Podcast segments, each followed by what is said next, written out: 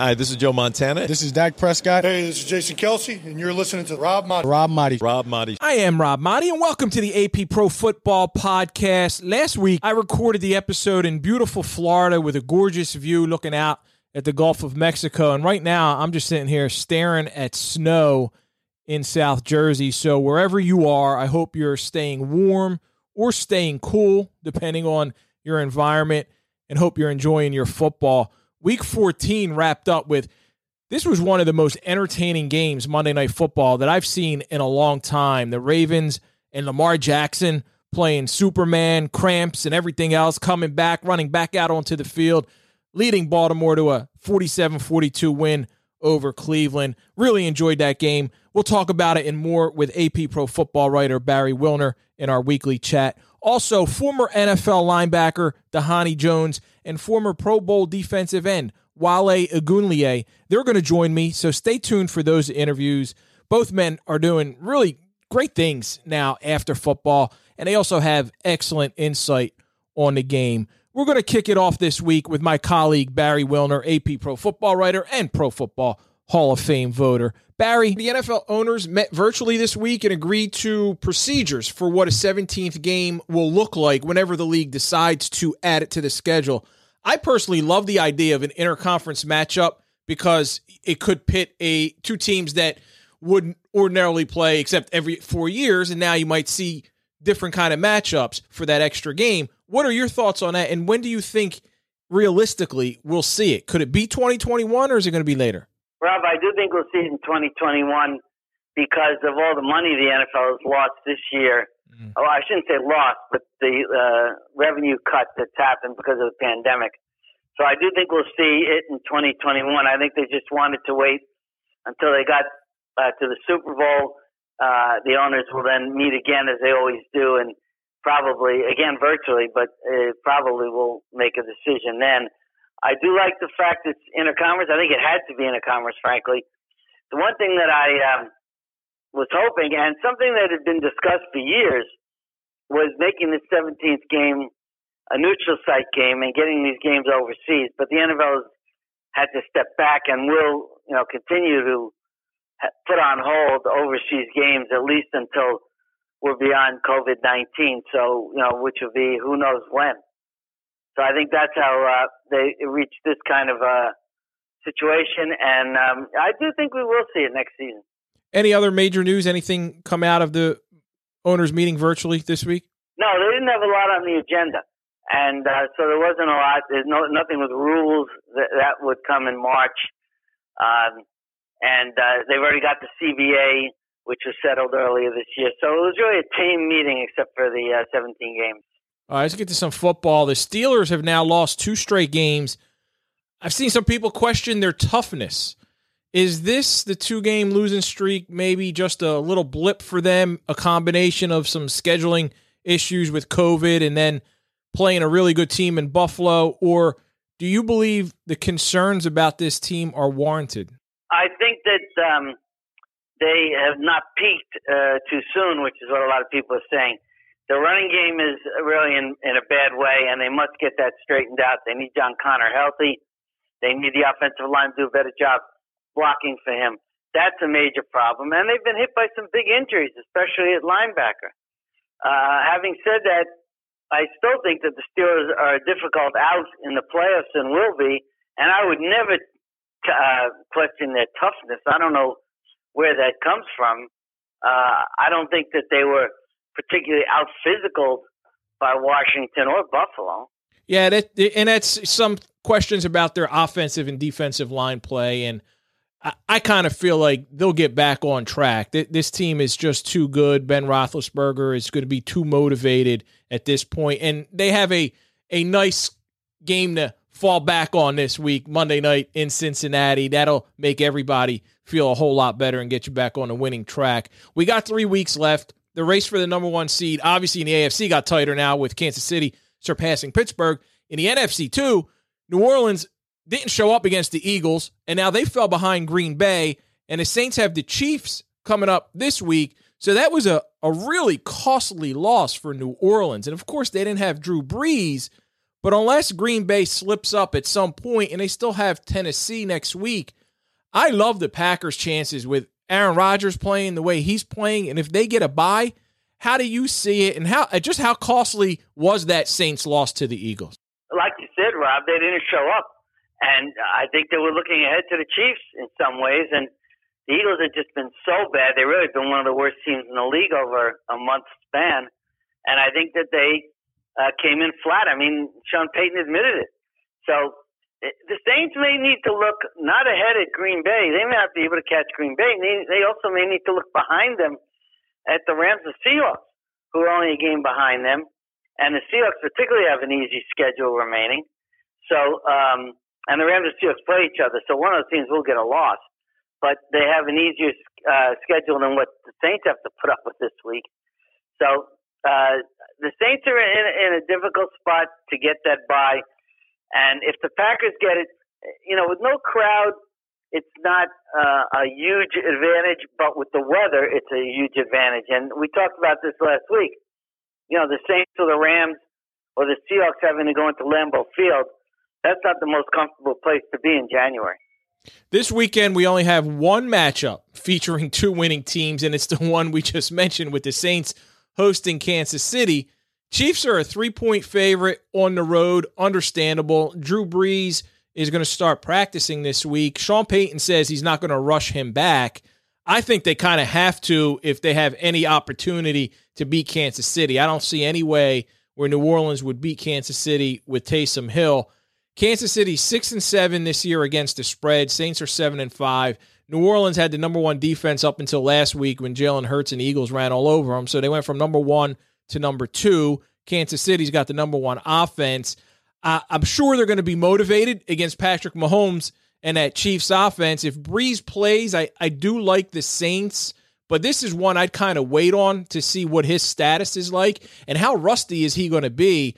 So it's a tough game. It's a tough one to predict. How do you like it? I like the Chiefs regardless of the circumstances. Uh, I would love to see Brees be back and healthy to go against Mahomes. That's a great matchup but I agree with you that it, could be problematic bringing him back now. Uh, and the other thing is, Rob, you know, the Chiefs seem to have uh, sleepwalked through some of their games and still keep winning. Yeah. They're going to bust out at some point, and this is the perfect place. I know it's against a really good defense, but this is a type of game where they could just bust out and um, just tell the rest of the league, hey, we're the champs and you got to get past us, and we're not in a position to let you get past us. Washington's won four in a row, so they go from two and seven to six and seven, leading the NFC East, and they still got a, a difficult schedule. Starting with Seattle, they're home against the Seahawks, but they're five and a half point road the Seahawks are five and a half point road favorites. So Seattle, they had their slip up game two weeks ago at home against the Giants. I, I, don't see them slipping up in this game, even though it's on the road against Washington. But I don't think it's going to be easy for Russell Wilson and, and that offense because Washington, they got the number four defense. They got a, that defensive front with Chase Young and all those guys are really tough.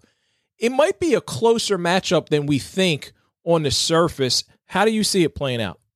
I don't think the Seahawks are going to score a lot of points on offense because their offensive line isn't the greatest, and they could uh, really be under. Uh, Russell Wilson could really be under some pressure, particularly from guys like Chase Young and uh, the rest of those guys on the line that have played very well the last five weeks.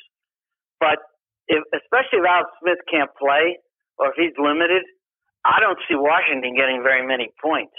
Even against the Seahawks defense, it's not real good. So um, I do like the Seahawks in this game, but I think it's going to be a lower scoring game than some people might imagine. Here's a dilemma for the NFC East teams because suddenly they're not the laughing stock of the NFL anymore. They had some impressive wins in the past couple. Giants beat Seattle, Eagles beat the Saints, Washington's won four in a row. The division still stinks, but you win the division, you're going to get in, you're going to get a home game, and more than likely be at least a touchdown underdog. If you lose, you'll if you don't win the division, you're going to either have a top five or at least a top ten pick in the draft, which could really help your franchise. Now, guys don't want to talk about that. Do you think organizations may have that in their mind when they make decisions the final three games of the season? that it's more important to have a top five, top 10 pick? Or do you think they're going, going to go all out to win and get that division and get the home game, even though they're going to more than likely lose it? I don't believe that organizations tank because jobs are on the line. Players' jobs, coaches' jobs, GM's jobs. I just don't believe that they would do that and, and you know tank games or decide that they're in better shape by losing games. So no, I don't think that's going to happen. I particularly don't think it's going to happen in uh, an NFC East where the the uh, Washington team and the Giants are developing a, a new culture really and young players. And Eagles kind of need to do a little bit of that too. Uh, kind of forget about the past and move ahead forward. Now the Cowboys be the only team the, of those four that really might uh, even think about something like that, but I just don't see it. Uh, do you see any potential upsets on the schedule this weekend since you got so many games involving losing teams versus winning teams? Uh, the biggest spread that I see Tennessee, 11 point favorite against Detroit, Baltimore, 13 against Jacksonville. You got Indianapolis, a seven point favorite at home against Houston. Philly's a six point dog in Arizona. And of course, the Jets, 17 point underdog on the road against the Rams. That one, you know, of those that I mentioned, and then there's another one, the Giants at home, Sunday night football against Cleveland, a five point underdog. I, I if I had to pick a game that could be a potential upset, I kind of lean towards the Giants against Cleveland. Is there anyone that you see? Well, those ones you mentioned, I think the Giants would be the only one. The spreads are so wide. I think Jacksonville is actually going to make it a closer game because I think Baltimore, after the high that it's on from the from the other night, and with all the injuries that the Ravens got, I don't think they're going to blow out Jacksonville. I do think they'll win. Uh, my pick for an upset, and this is only because of injuries on the favorite team side, is I kind of think the Patriots might be able to beat uh, the Dolphins. The Patriots are not very good, but the Dolphins could be missing five or six starters, including almost all of their running backs and uh, top receivers. So um, I, I could see New England winning that game. Yeah, and it's only a two point spread, which tells you right there that the odds makers see the Patriots keeping it close and they don't have Tom Brady anymore, and he kind of struggled down there in the heat in Miami. So maybe Cam Newton can help the Patriots out a little bit. How about the the Buccaneers, Atlanta? I still can't figure that team out, and they're a six point favorite in Atlanta. I I see that one potentially being a close game down the wire. Uh, the, the the Falcons will not have Julio Jones, and it you know they only have one receiver who's of any uh, danger in, in Ridley. They don't run the ball. You know Todd Gurley is clearly not healthy. Um, they don't have a very good defense. Um, but it's funny what you say about the Bucs. You can't figure them out. I don't think Bruce Arians can figure them out either. this is true. Well, Barry, man, thank you as always, and look forward to chatting again next week. You bet, Rob. Thanks.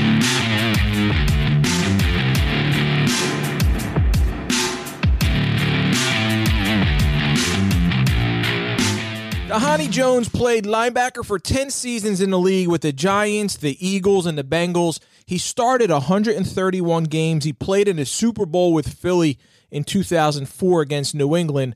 Jones recently hosted five interviews with athletes of different backgrounds and experiences to help foster inclusivity in endurance sports. The Someone Like Me speaker series is playing this week on Gatorade Endurance's Instagram and YouTube. We talked about this and more. Here's my conversation with Dhani Jones. Dhani, I want to start with the NFC East because you played there, man. You spent six of your 10 years in the NFC East. Giants with a, a loss on Sunday. They were five and two in their last seven games, and then they lost their opportunity to stay in first place. Eagles are struggling. Washington's winning right now. They're six and seven, not at 500. What do you make of this whole NFC East? And does whoever comes out of it, you think they even have a chance in that first round playoff game? They'll be home. That's about all. I mean, they'll, they'll, be home. You know, this this year is just weird altogether. I don't think anybody can really kind of like stake their claim and say this is the reason why things are happening in the NFC East or really across the NFL because things are so varied, right? Each week is so different, but that's the NFL. That's what we love watching, right? And I, I love watching my old teams. I love watching my old teammates, and some of them are still out there playing. And uh, you know, I, I love watching the the Washington football team get out there and and and here's the thing.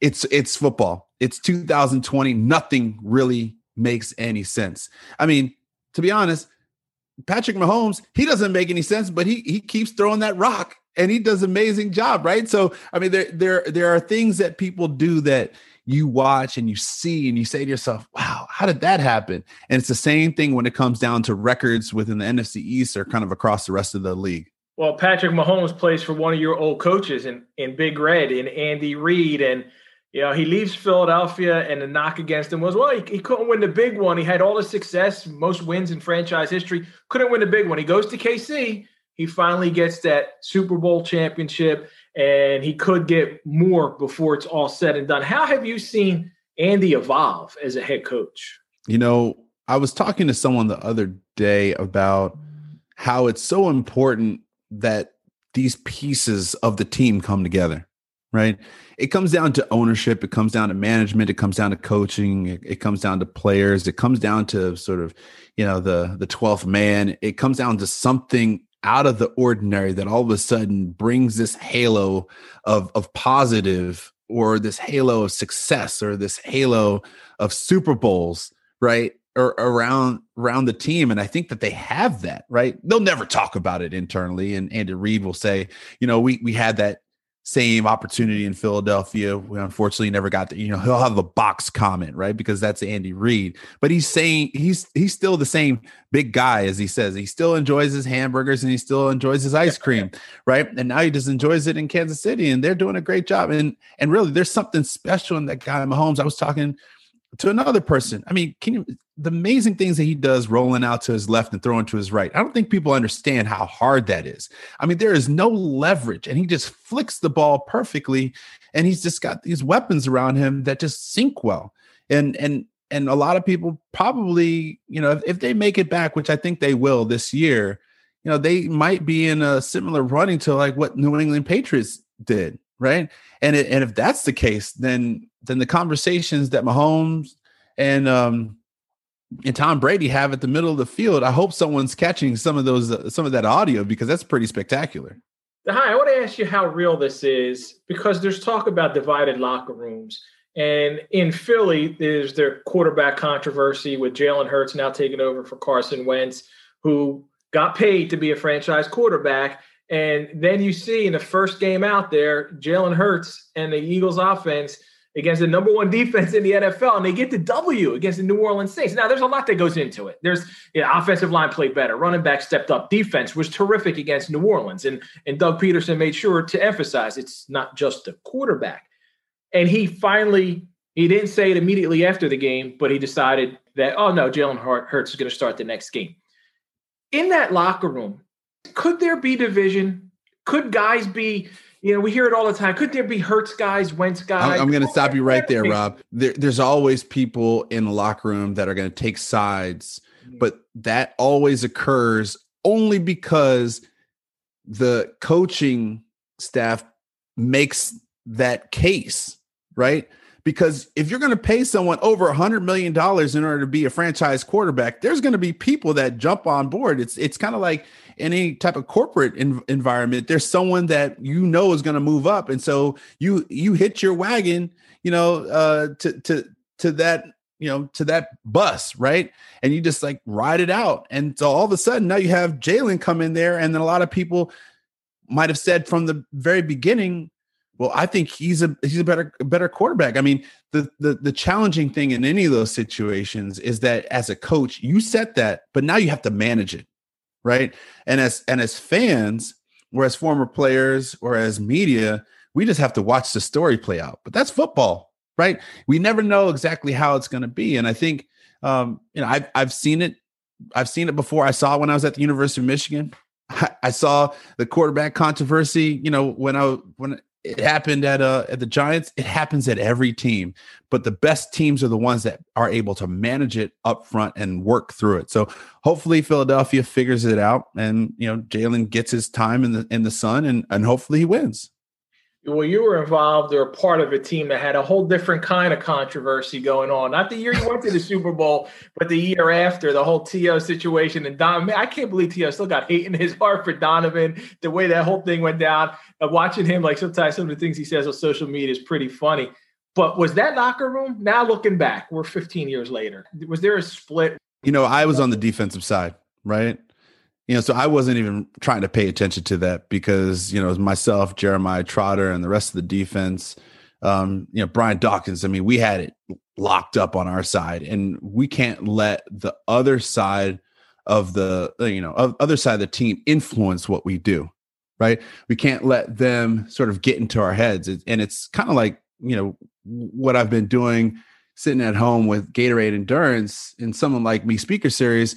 It's like you can't let those that are out there that don't necessarily look like you get into your own mind and say to you like you can't do this sport right? It's a it's the same type of same type of mentality. You have to have that mental fortitude in order to find your way through. And that's what's so amazing about you know this this someone like me speaker series is because you know i talk to guys that you know they, they didn't play professional football. Like max fennell didn't play professional football right? Allison Desir, she didn't play professional football, and, and neither did Keontae Story. But Keontae, you know, he's an adaptive athlete that was in the United States military. And so he understands the notion of teamwork and understands the notion of camaraderie. And he climbed to the top of, Mount Vinson in Antarctica. And there was no one up there that looked like him. And so he didn't look at everybody else and say, I can't do this. He found his own motivation. And so in these stories, of which, you know, I'm bringing light to in this Gatorade Endurance, you know, someone like me speaker series, I'm allowing other people to feel that there's other people out there that are willing to support so that when you do get into those situations, you can find your way through. What inspired you to do this, to come up with this? Because I was one of those guys that was out there. You know, I talk about football all the time. I didn't play football until I got to high school, right? I didn't play football until my freshman year of high school, and it was the hardest first week of my entire life, right? Three a day, sleeping in the hallways of, of Winston Churchill High School in, in Maryland. You know what I did before I played football? You know, I was a swimmer, I was a cyclist, I was a runner. You know, I was in the endurance sports world. And so that's where I essentially lived. And so many times I would look around and I said to myself, I'm the only one out here. Right. And so when when Gatorade Endurance was said, you know, would you like to host this? Interview with you know these in, these endurance athletes from different backgrounds and help them tell their story it was like a light bulb went off. It was like oh my gosh i'm that person 30 years ago before the NFL that sat on that starting line looking around trying to figure out if there was someone out there that was like me and I didn't see anybody and I wish there was. And now there are people like Max as I said before Max Fennell who's the first he's the first black triathlete Chris Mosier. I know, I know you've seen Chris Mosier. He was he he's the first of so many different things, right? yeah. He's you know triathlete, six time member of Team USA. You know, uh, was also transgender, first transgender athlete in ESPN The Body Issue. Think about that, right? So there's there's a lot of people out there that you know I feel as though would love to be motivated, right, and and love to be um, uh, excited by the fact that there are people speaking on this and that they can be therefore supported.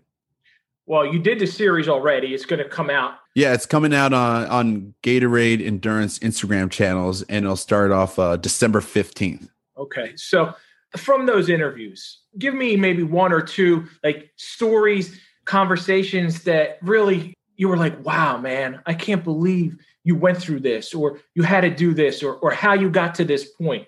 Like, what stood out to you? I, I think each of them had uh, a different part that that stood out to me. Um, you know, Chris Mosier, you know, so many firsts and and and still fighting for so many firsts, right? Um, as a transgender athlete, um, all of the different battles and all of the different uh, policies and people that he's had to um, convince and and talk to and and energize uh, because of his own journey, right? Um, Keontae Story, United States uh, Marine Corps, you know, it was it was a veteran, you know, Iraq and Afghanistan, uh, served our country, and was a foster care uh, kid who got adopted at the age of 18, and found that camaraderie, as I mentioned before, and that support by those that were in the in the military.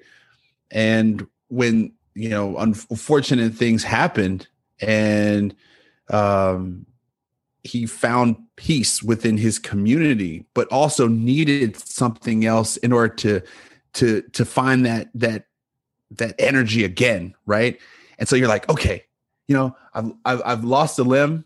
I'm to get out there and I'm to find an, another way to you know, motivate myself. I mean, who's to go to Antarctica and climb to the top of Mount Mount Vinson, right? Who's to do that? I mean, so his story was um, amazing, right? And you're just and I'm sitting here the entire time just glued to my computer, right? It's like I, I wish it was in person because you know you could you could sense it, but his story is phenomenal and and everybody's had that. Allison Désir you know she's a mental health advocate and you could you could hear from her how she was how she was able to mentally overcome a lot of her postpartum depression that she incurred after having her child by running and i think the greatest thing of all is is the fact that everybody in in these five endurance athletes that i've been able to talk to found their own peace within sort of the endurance and the distance world that they now are fighting to recruit more people that look like them to participate. And so that just gives me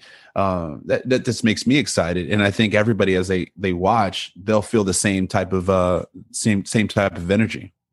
Did you get a chance to speak to Allison a little bit about her the mental health uh, wellness that she's obviously an advocate for. You just mentioned a little bit. I've had talked to Brandon Marshall recently, a couple other guys who are really trying to break that stigma of, of mental health. Did you guys get into that conversation a little bit? Yeah, we t- we talked about it, and and you know I have a lot of friends that are that have have gone through that that as well. I mean, what's what's what I think is phenomenal is that now people are actually speaking up and speaking out about it, and they're actually acknowledging the fact that they may not have it all together and and sports is something that really allows them to kind of find their way through and that your your mental um your mental health is just as important as your physical health and and, and in fact they they go hand in hand. Um so we we did get into that and she talked about you know even you know she found harlem run run for all women running diversity uh, was it running industry diversity coalition that she founded and and how she finds her own peace. As soon as she walks out and she puts on those shoes and she takes off she goes into a different world. And i and i think that's important to acknowledge. And a lot of people think well i got to do this sport or this other sport. No you can just sometimes go outside your your house. And as i said if i've told people just start off with one lap. And if you can get up to 10 great. If you just stick with one fantastic.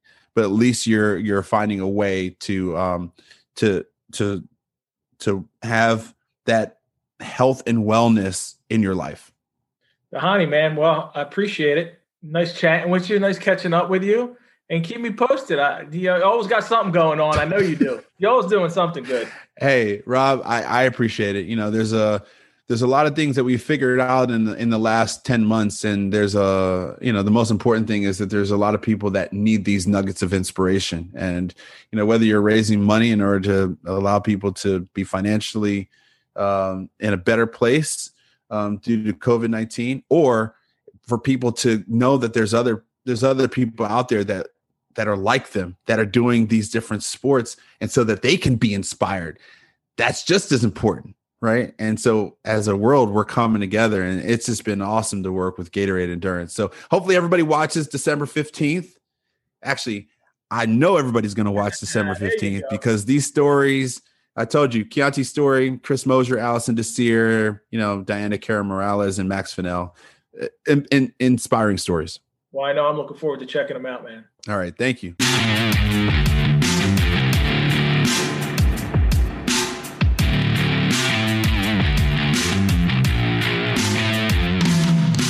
Wale Ogunleye played 10 seasons in the NFL as a defensive end with the Dolphins, Bears, and Texans. He went from being a projected first round pick to undrafted after tearing an ACL as a senior at Indiana. Ogunleye made the Pro Bowl in 2003 when he had 15 sacks. He got a big contract from the Bears, eventually helped Chicago reach the Super Bowl following the 2006 season.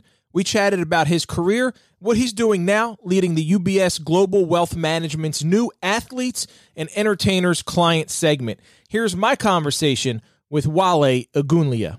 Wale, your journey to the NFL took a detour, man. Before you got started, you were expected to be a first or second round pick and ended up going back for your senior year at Indiana, got hurt, and eventually weren't drafted, signed as an mm-hmm. undrafted free agent with Miami. That's a tough road. You don't know if you're going to make it. And all you end up getting to the Pro Bowl in your third season, getting this mm-hmm. historic contract from the Bears, eventually playing 11 years. Just what was that journey like for you? And, and what did it teach you along the way? Oh man, it was a crazy journey. Um, but what, what I think it did, it taught me a few things. One, just being resilient and um, believing in yourself, right? Uh, and ultimately, that's the reason why I even came back my senior year. I felt like you know I was doing well. Indiana, I mean, I mean it's crazy now. Indiana's you know top 10, 10 team in the country. Uh, but at the time we weren't, and I was trying to uh, leave a legacy at, at the co- collegiate level. So I decided to stay another year. Spoke to the the experts, and they said, if you stay, you could possibly be a top ten pick. And if you knew back then, you know there were there, there wasn't a rookie salary cap at that moment, so these athletes were making a ton of money um, right out of college. So I figured, you know, late first round uh, maybe top 10. I said, you know, let me come back my senior year and do it. Um, so uh, it was a gamble that I took on myself, um, but it, it, it, taught me to be resilient, continue to trust in yourself, believe in yourself, even when the chips were down. Um, but more importantly, man, it, it, humbled me. You know, I was big man on campus, running around, had you know agents coming down. This is I think when the Lincoln Navigator first came on the scene, and people offered me Lincoln Navigators if I signed with them, and you know I thought I was the man. So this, um, I think that journey of me turning my ACL kind of refocused my my vision of what really matters in life, and um, I think uh, I wouldn't trade it for the world. And when you go through those kinds of experiences, being humbled, learning to be resilient at such a young age, at the early part of your career, later on, do you reflect back in during those t- the time that you're in the NFL? Do you reflect back and go, yeah, now you're looking at it saying, I wouldn't trade it for anything. But while you were living it, while you were in it, were you able to realize? Did you have that clarity? Like, yeah, this was the best thing that happened to me. No, no. When I'm, and even now, if let's say, you know, let's put my son, you know, you know, I got a three year old son. Let's say he had the same um, decision today, I would probably suggest he'd leave, not knowing, you know, how it's nothing's promised tomorrow. And the, my story wound up being a good story, but how many others don't, right? How many people have you, you know, pre- we bumped into this said, hey, I was having a great career injuries ended it. You know, knock on wood, I was able to, you know, rehab, fight, and you know, I tore three ligaments in my knee. I had a staph infection coming out of surgery. So the chips were stacked against me to still turn that into an 11 year career. So in the process, obviously, I, I regretted it. But looking back now, I realize everything happens for a reason, and it worked out. But um, in the process, in the time, I was, I mean, I, I, I thought I had made the wrong choice for sure over the course of your career, like I said earlier, you made it to a Pro Bowl. You got a big time contract after you were traded and, and you went to the Bears. You went to a Super Bowl with Chicago. What are some of the memories for you that stand out the most? And a lot of times when I talk to former players, they say it's not the the accomplishments, it's the relationships. Oh, what, what is it like for you? Yeah, you took the answers right out of my mouth, man. Um, the, the I don't I miss sometimes I miss Sundays because especially in playing in Chicago, I think probably you know one of the greatest fan bases in in the world. You know, the temperatures would be minus fifteen, minus twenty, and packed. People going crazy, enjoying that. So I do miss that.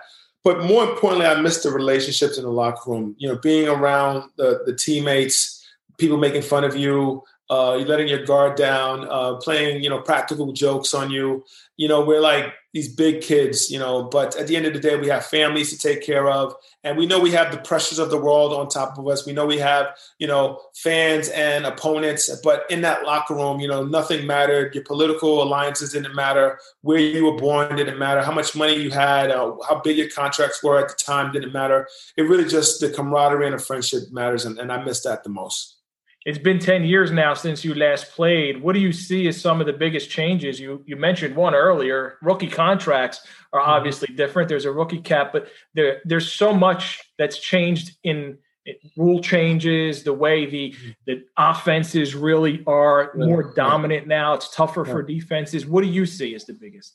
I think the biggest change, honestly, man, it's it's off the field. You know, like people are not professionals, but they they act like they're professional reporters. And um, the the the invention of social media has changed a lot for these these uh, these players. Having to you know before you even walk off the field already have a column written about you, or seeing how you've played, or seeing some critiquing the game um, is, is a much bigger difference and then having the, the interactions, which for some people, like if you're a you know LeBron James and you, you can get your endorsement deals up, it's good. But for for the average player, you know, it's it's it can become you know like a wild wild west of people just throwing attacks at you and you having to you know hold your tongue um, and have this because people now have this access to you that before they never had.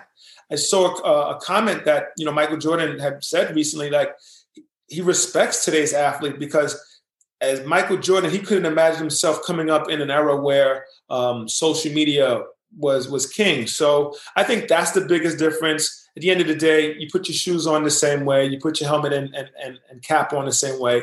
Um, but the the way that our audience get to um, interact with us, I think that's much different. How closely do you follow today's game, the players? Do you look at some of the defensive linemen and, and enjoy watching some of them and maybe relate them back to, you know, it's only a decade ago that you right, played, right. but to your game, your style? Do you look at some of those guys and, and what are some of their names? Yeah, well, the biggest, you know, obviously uh, Aaron Donald and Khalil Mack, I, I tend to gravitate to them just watching the way they play. I mean, Aaron Donald just is just a man child. Um, the way he's built, you know, he's not the typical, you know, three technique that I had, you know, started coming up with with these big, massive guys like Tim Bowens or uh, it was a Gerard Warren or um, Marcus Stroud. These were some big men. I played with a guy named Daryl Gardener. He's like 6'6", 315 pounds, big, massive men. Uh, but a guy like Aaron Donald is more you know, smaller and compact, but um, full of power. So I marvel at him. But more importantly, it's it took a while for me to kind of become a fan of the game again because I still was watching it from an X and O perspective. So you know, I, I like you know at the end of the day, I probably watch basketball more because I still kind of like a student of the game and I'm looking at X and O's. I don't get to really enjoy it like a like a regular fan would. We talk about the differences now with the social media. That's an opportunity for players to build their brand right? They get to build their brand. There's obviously so many different opportunities, financial opportunities for them that come their way, and it's mm-hmm. difficult to navigate who who's trying to come at me and take my money, and who's trying to come to me with something legitimate. I know that you're involved in a social and financial initiative with UBS, a global wealth manager. What are you doing with them, and why is this important, especially in today's age? Well, what we're doing is, you know, um, and too much too much credit goes to UBS. We we've we're starting this athlete and entertainment segment. I'm the head of sports and entertainment at the firm, and our initiative really is to bridge the gaps, right? Get the resources behind our advisors, so that um, this segment, whether athletes or entertainers, we're, we're tired of seeing the AP headlines, right? Of so and so has gone broke, or so and so got duped, or so and so is in a Ponzi scheme, right? Um, being a former player, being involved in situations where I had unsavory characters managing my money, I think now is the right time for us and, and, and me and UBS to get together to say, hey, let's bridge some of the gaps, right? UBS is the world's leader when it comes to financial management. I want us to dig a little deeper, get away from the stereotypes and the misconceptions that we have. Um, stay away from the social media way of looking at our athletes and entertainers, right? Our, our advisors sometimes, to to to their discredit, um, look at athletes as fans. Look at entertainers and their fans. You cannot be a fan and advise me. You have to be a partner. You have to be someone that's willing to be an advocate for me, hold my hand, understand the communities that I come from, and understand that I'm ultimately trying to leave a legacy. If they understand that, I think you know they're they're they're doing the work um, and making sure that these athletes and entertainers do not have these headlines of you know falling falling into ruin.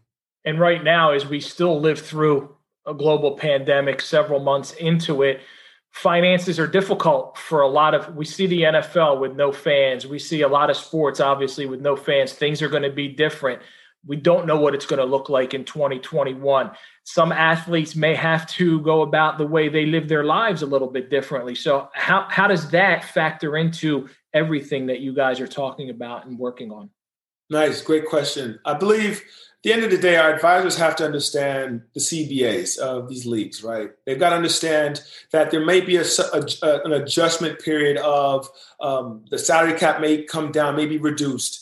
Uh, I'm sure owners are going to put in COVID insurances. Like if you don't play a certain amount of game of the game of the season, you might not get your bonus. And these players have to understand that. Instead of just signing their names on a dotted line, uh, advisors with along with the agents are going to have to take a closer look at this language in the, these contracts, making sure that they're protecting our, their clients um, from COVID issues. Because this is going to come up in the next CBA. It's going to come up in the next couple contracts. If you're a free agent now, you better read your contract, um, especially if these uh, if your if your contract are, are, connected to performance bonuses, player bonuses, uh, and time. You miss out with COVID. You may miss out on, on, on a couple million dollars just by getting sick for a couple weeks. Wow, that sounds like really sound advice because I think a lot of guys they're living for the moment, right? And, and, it's hard to when you're in the game when you're playing when you're fighting for a new contract you're in that moment. What does it take to be able to take a step back and go i have to make sure three four five six years down the line now especially in a case of the nfl i know more mm-hmm. contracts are becoming guaranteed but there's still you could be here today gone tomorrow. What does it take to be able to recognize and realize that i got to look towards my future I think at the end of the day, you've got to realize this. Uh, could care less. You, know, you look at Patrick Mahomes' contract, right? You know, almost half a billion dollars. I mean, gosh, I wish I was playing today, right? But if we do not play another game, you cannot tell me Patrick Mahomes is going to get $500 million. I don't care what anyone says is guaranteed or not. You have to play the game. So, what we have to understand is that nothing's promised tomorrow. And with that being said, you've got to now surround yourselves with your the, the, ecosystem around these athletes, where it starts with the financial advisor, has to be sound in his advice. Take he has to be able to take a step back because when you're in it, like when I played at Indiana University my senior year, I wanted to play. I wanted to come back for another year. The, the right decision probably was to leave. Who knows? But because I'm in it and I didn't have enough of an echo chamber to say, hey, well, I was in an echo chamber and I have enough of an ecosystem of people saying, you might not be making the best decision for your family and for your legacy to, to, to, come back to school. You might not be making the right decision to sign that contract extension right now. Athletes and entertainers have to do a better job of getting people around them that will tell them what they have to hear. Not what they want to hear, what they have to hear. And that's the key of getting sound advice. And, and, and that's my goal here at our firm is looking at our athletes holistically, not just day to day you know, headlines, you know, I'm a Pro Bowl player. Look holistically like what are my decisions today and how is that going to affect me later on? We call this thing the three L's here at the UBS, right? The wealth management ways liquidity, longevity, and legacy. Liquidity is short term, longevity is long term, and legacies for a lifetime and generation, right? That's the way our athletes have to do it um, and entertainers. And um, I'm, I'm happy to, to push this initiative forward. When did you get, when did that realization hit you? That I, I want to be involved in this and and this is something that I got to do. And then obviously you put in the work, you put in the time, the study, the effort to reach a position that you're in now. Uh, you know, it started off while I was in the league. You know, uh, listen, I was a four-year graduate at Indiana University. Uh, I had a ton of money in the bank. Um, I had a ton of money in the bank. I was a Pro Bowl player. I was a captain of the, the, the Chicago Bears. And I didn't even understand the basic fundamentals of money. So you can't tell me I was stupid. I had a playbook this big that I understood every year that I was able to re re-memorize it and get done. But I didn't understand the basic fundamentals of money. I didn't understand what a basis point was, right? Somebody said, I'm going to charge you such and such basis points. And I was just like, yeah, yeah, okay. Because my pride wouldn't let me understand that. But once I got, you know, in, in, in the wrong deals and got into some bad situations and risked millions of dollars, I said, you know what? I got to go back to school. So I went and got my MBA just to learn the basic fundamentals. Got with UBS as a client, and I realized that, whoa, this is the biggest wealth manager in the world. Why don't I know about this? And if I don't know about this, I know my teammate that lines up next to me doesn't know about this. So I approached the, the, the UBS and said, hey, I love what you're doing in the space of wealth management. There's no reason why you're not you're the biggest firm in, in, in global wealth and we do not have a dedicated resource to athletes and entertainers. I know we have athletes and entertainers already here at our firm. I went through the books. I mean, it's uh, it's a smorgasbord of of high profile professionals. But I wanted us to get the word out. I wanted people that were born in New York City or in Idaho to know UBS is dedicated to changing the narrative when it comes to athletes and entertainers. Well, man, I really enjoyed this conversation. Thank you so much. No, thank you too. I enjoyed it. And anytime, and hopefully down the road we'll uh, we'll see each other again.